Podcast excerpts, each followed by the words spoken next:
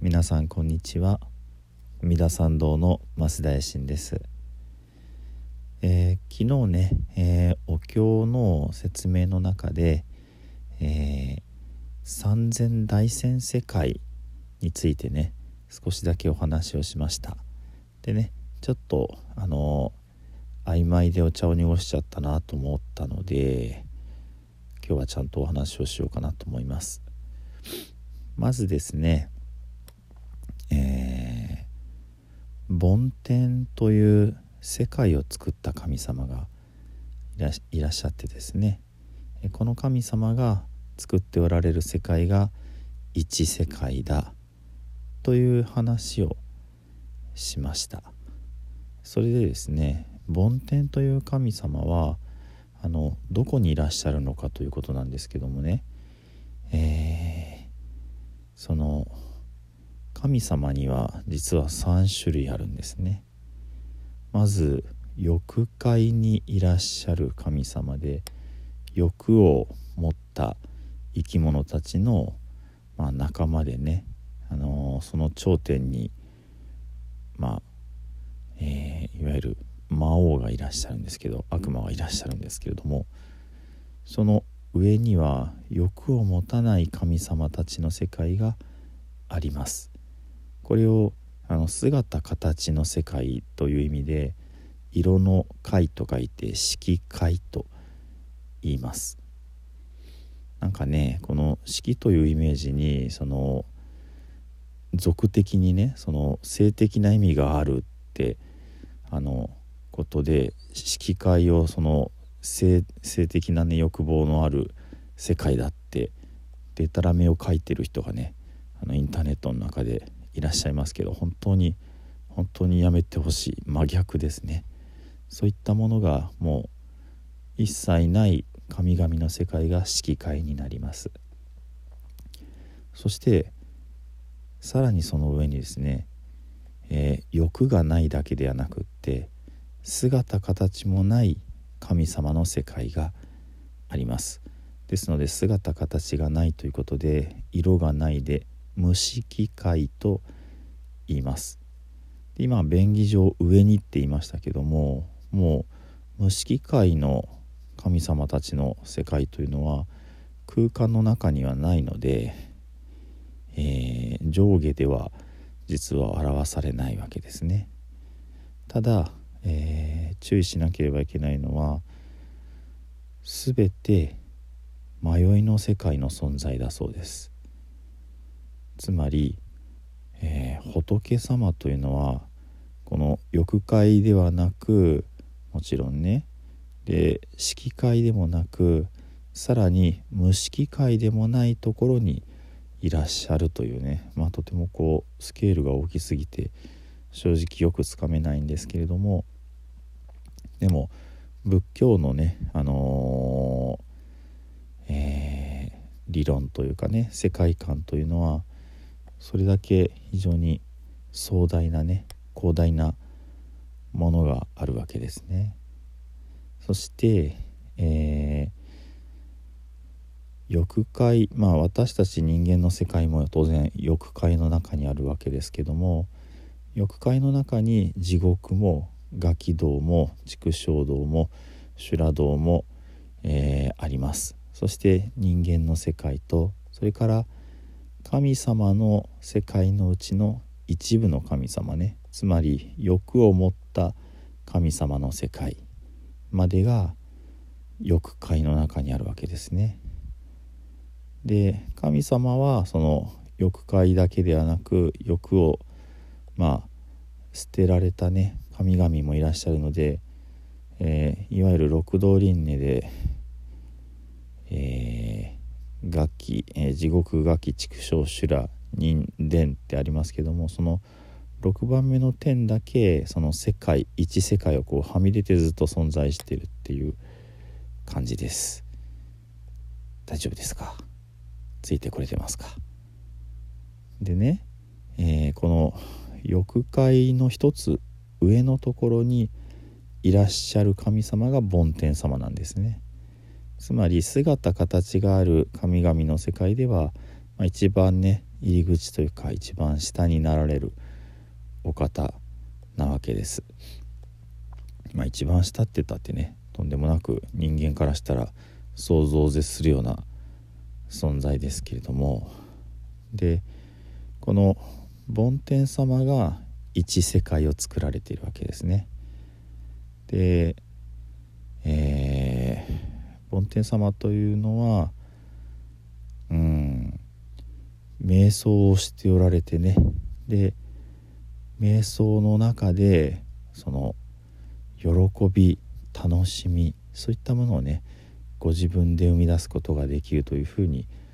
言われています。でもう少し細かく言うと梵天という天国にも3つあってそのえー、いわゆる凡主天主ってその主上生き物たちの多くって意味ですけども凡主天というところが、えー、修行を積んだバラモン教のお坊さんたちが生まれ変わることができる場所。なんだそうです。まあ、ここで、えー、差別だとかうんぬんっていうのはちょっと分かんないですお経に書いてあるのでね。そしてその凡主典の上にその、えー、そのまあ凡主の神々を管理する、えー、凡保天という、えー、まあ掘ってその助けるという車辺にねあの何て言うんでしょうね。えー、ほ。うん。えー、っと稲垣太郎さんの方なんですけども車辺にね、えー、そういう、まあ、助ける、まあ、誰を助けるかっていうとその上の、えー、大梵天だから王様を助ける大臣みたいな感じですね。そしてまあ一般大衆みたいな感じで3層に分かれていてでその梵天っていうまあ世界を作った神様というのは当然この大梵天になるわけです。ややこしいですね。で、まあ、その神々の身長とか寿命とかも書いてあるんですけどもちょっとまあ想像を絶する数字になっていくのでちょっと今は割愛をします。で梵天様が一世界を作っておられてですね。ここをその初めの、えー、座禅の禅ね、えー、諸禅の天国で諸禅天というふうに言います、えー、式会はまず一層目が諸禅天になってるわけですね。そしてこの諸禅天からうーんと空高くに行くとですね光の音の天高音天という、えー、神様たちの天国があります。で高音天というところがこの梵天様が作った世界が1,000個集まったところなんですね。ですのでこれが一小線世界となります。大丈夫ですか？ついてこれてますか？梵天様が一世界。その上の高音天様が一小線世界の、まあ、管理人ということになるわけですね。えー、高音天の神々はですね、えー、言葉の代わりに口から光を発するそうです。もう不思議ですよね。で食べ物の代わりに喜びを召し上がられるそうです。なんか本当に神様っていう感じですよね。ですからあのー、お互いにねそのえー、喜びをこう発してその喜びをお互いにお食事として召し上がり合うって。でその言葉は、えー、光でね口から光が出てその光が喜びでその喜びがお互いがこう食べることができるっていうようなねとても不思議な感じです。で人間私たちもねそもそもこの宇宙の生まれる歴史の中でこの「地球が作られる前は肉体を持つ前はこの高温天という天国に住んでいたんだそうですですからもしかしたらこういう話を聞いて思い出せる方がいらっしゃるかもしれないですけどもね。でさっき梵天が大梵天梵保天梵主天、まあ、ちょっと上からねあの言いますけどという酸素に分かれていたようにこの高温天もね、えー上から言うと極めて光が清らかな点極光上点というところが頂点でその下に無料光点、えー、計り知れない光の点そして小光点光が少ない点。この3つに分かれるそうです。こういうふうにねそのご自分の思いによってえー、楽しみが生まれてねその光が口からの光がお互いがお互いのねご飯にもなるというような不思議な天国。これが高音点でこれが、えー、諸前点に対して2番目の前点二前点になります。そしてそのさらにうーんと空高く上には、えー、返上点という天国が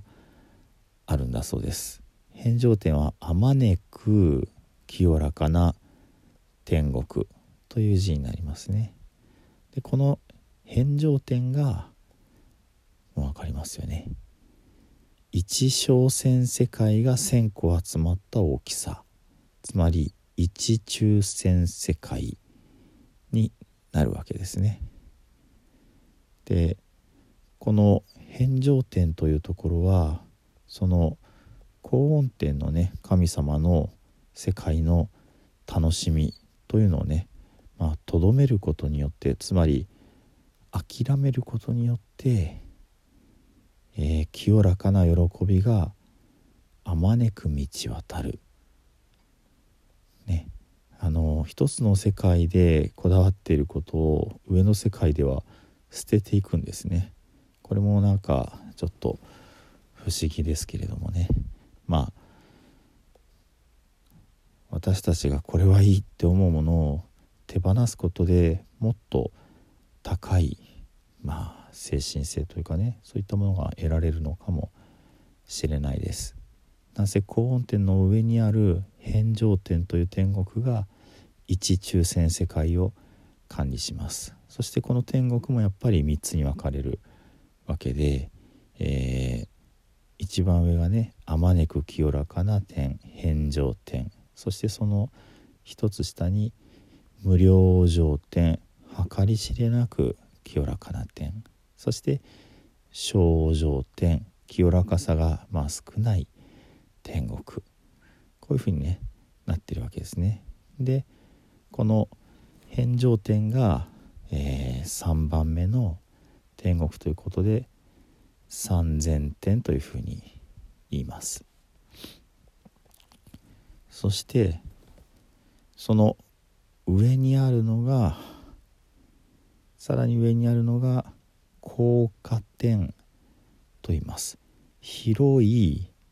果物のね果果実の果結果の果高果点広い、えー、結果の果の点で高果点が、えー、一抽選世界が1,000個集まった大きさになります。ここでとうとう三千大千世界というね天国の名前が、えー、世界の名前が出てくるわけですねこれは1世界の1000倍の1000倍の1000倍ということになるわけですね。でこの、えー、効果点というのはさっきの返上点での喜びをこれも止めちゃうんですね。そうすることで、えー、苦しみとか楽しみとかそういったものを超えた、えー、弱情静かな静けさ弱情が現れるこれがその効果点という天国の、まあ、味わいになります。そしてですね、えー、この天国が私たち人間が生まれ変わることができる最高の天国。なんだそうですですから、えー、ここから上の神々の世界それから仏様の世界というのはまあ私たちが普通は知りえない世界ということになりますかね。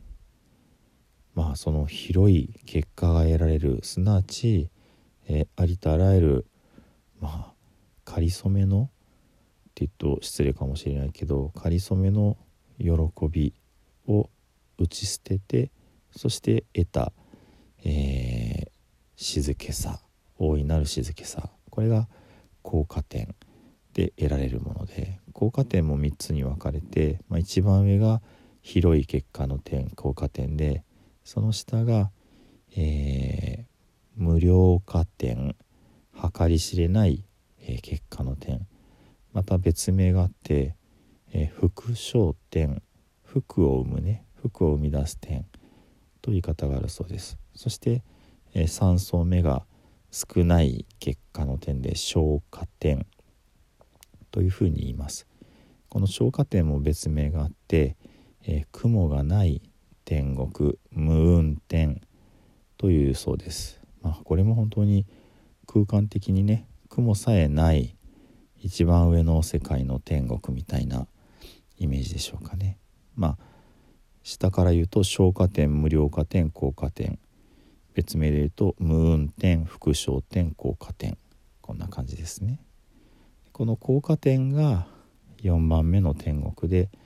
自然点というふうに言います。でここで終わりかっていうとまだ続きがあるんですね。そしてこのもう一つ上のところが、えー、5つあってね、えー、5つの清らかな住居住まい居の点で五条五点というふうに言います。これはもうそのさっきの三千大千世界云々のことは特に書かれていないですね。三千大千世界は効果点までで終わってそのさらに上に5つあります。そしてその一番最後この五条五点の5番目がえー、色区経典といってこの色界を極め尽くした天国。これを、えー、別名もうこれ以上てっぺんがないということで有頂天というふうに言います、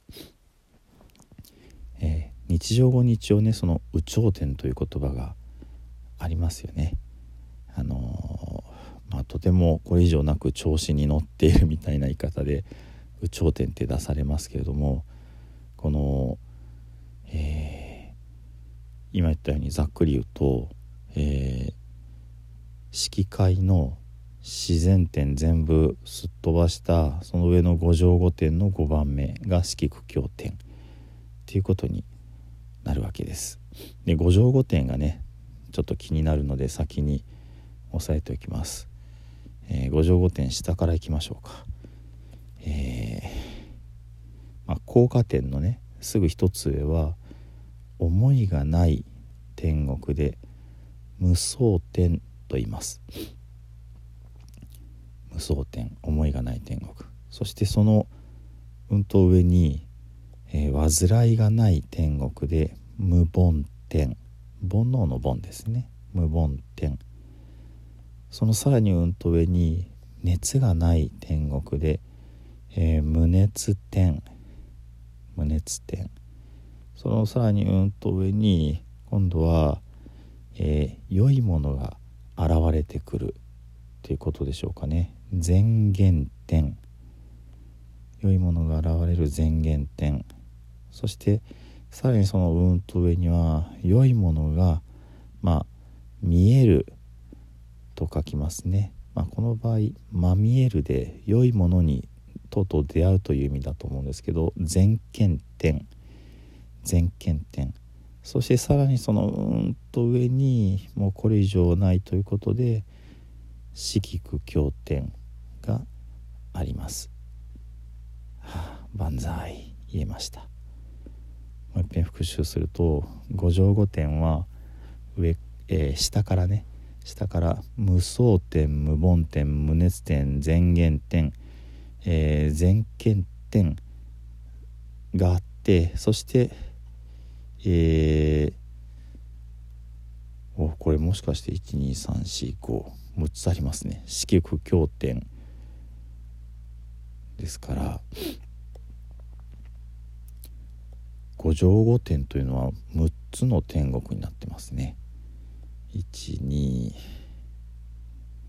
無双天から四季経典の5つおちょっとはてなですね。無双点でしょ？無凡点でしょ？無熱点でしょ？無限点でしょ？え全減点でしょ？全検点でしょ？そして四苦経点なのでうんどう数えても6つありますけれども。えー、無双点そうだね。効果点の上無双点だもんね。まあ、もしかしたらどこかの天国の名前が、えー、2つあるっていうことなのかもしれないです。ちょっと説明をしているのにあやふやになって申し訳ないです。ではね、えー、下から復習をします、えー、初前点から四前点までで言うと梵天高音点、えー、返上点効果点そしてその上に五条五点で、えー、まあ6つありますね。でその一番てっぺんが四季苦経典になりますね。でえ梵天が一世界。で高音点が一小線世界。そして、えー、返上点が一中線世界。そしてえ効果点が、えー、うん三千大戦世界と言います。まあ一大戦世界なんですけども。あの線が3つ重なっているので三千大戦世界と言います。でそれ以上の五条五点はもはやこの世界の管理みたいな概念を卒業しているって感じでしょうかね。さあお分かりいただけましたでしょうかまあちっとも分かんなくっていいと思います私も説明はしているけれどもまあ書いてることを読んでるだけで実際には全然こうピンとこないです。でこのうんどんどん欲がなくなってねそのうん煩悩もなくなってくだからここがもう仏様の世界みたいな感じもするわけですけども仏様の世界はさらにこれどころではなくもっともっとこう素晴らしく尊いということが、まあ、仏教で説かれている教えになってくるわけですね。まあお経に書いていることを本当に理解するっていうのはきっとそこまでたどり着いて実感することなんだとは思うんですけれどもまあわからないからね語らないとかねわからないからうんもっと簡単でいいんだっていうことにはちょっと違うと思うんですね。まあうん。まあ、これを聞いてくださってる皆さんは分からなくてもねいいと思うんです。一般の方が多いと思うのでね。でもお坊さんはこういうことを分かろうとしないと本当はダメだと思います。お釈迦様のあのお弟子ですからね。ちゃんとね頭を丸めて悟りを目指すというんだったらそのお釈迦様がおっしゃったことを全て理解しようとしないとねいけないと思うんですね。まあちょっと長くなりすぎてしまいましたので、えー、これが三千大千世界という世界の説明になりますそして昨日のことを引き継ぐと阿弥陀様のお体から出る丸い光は100億三千大千世界のごとしって書かれていましたから今言ったお話の100億倍の大きさがあるということになります。もうチーンって感じですけどもね。まあ皆様それだけすごいんだなってちょっとねあの思っていただけたら嬉しいです。では最後に南無阿弥陀仏を十遍ご一緒にお唱えください。土生十年。ナムアミダブナムアミダブナムアミダブナムアミダブナムアミダブナムアミダブナムアミダブナムアミダブナムアミダブ。ツナムアミダブ。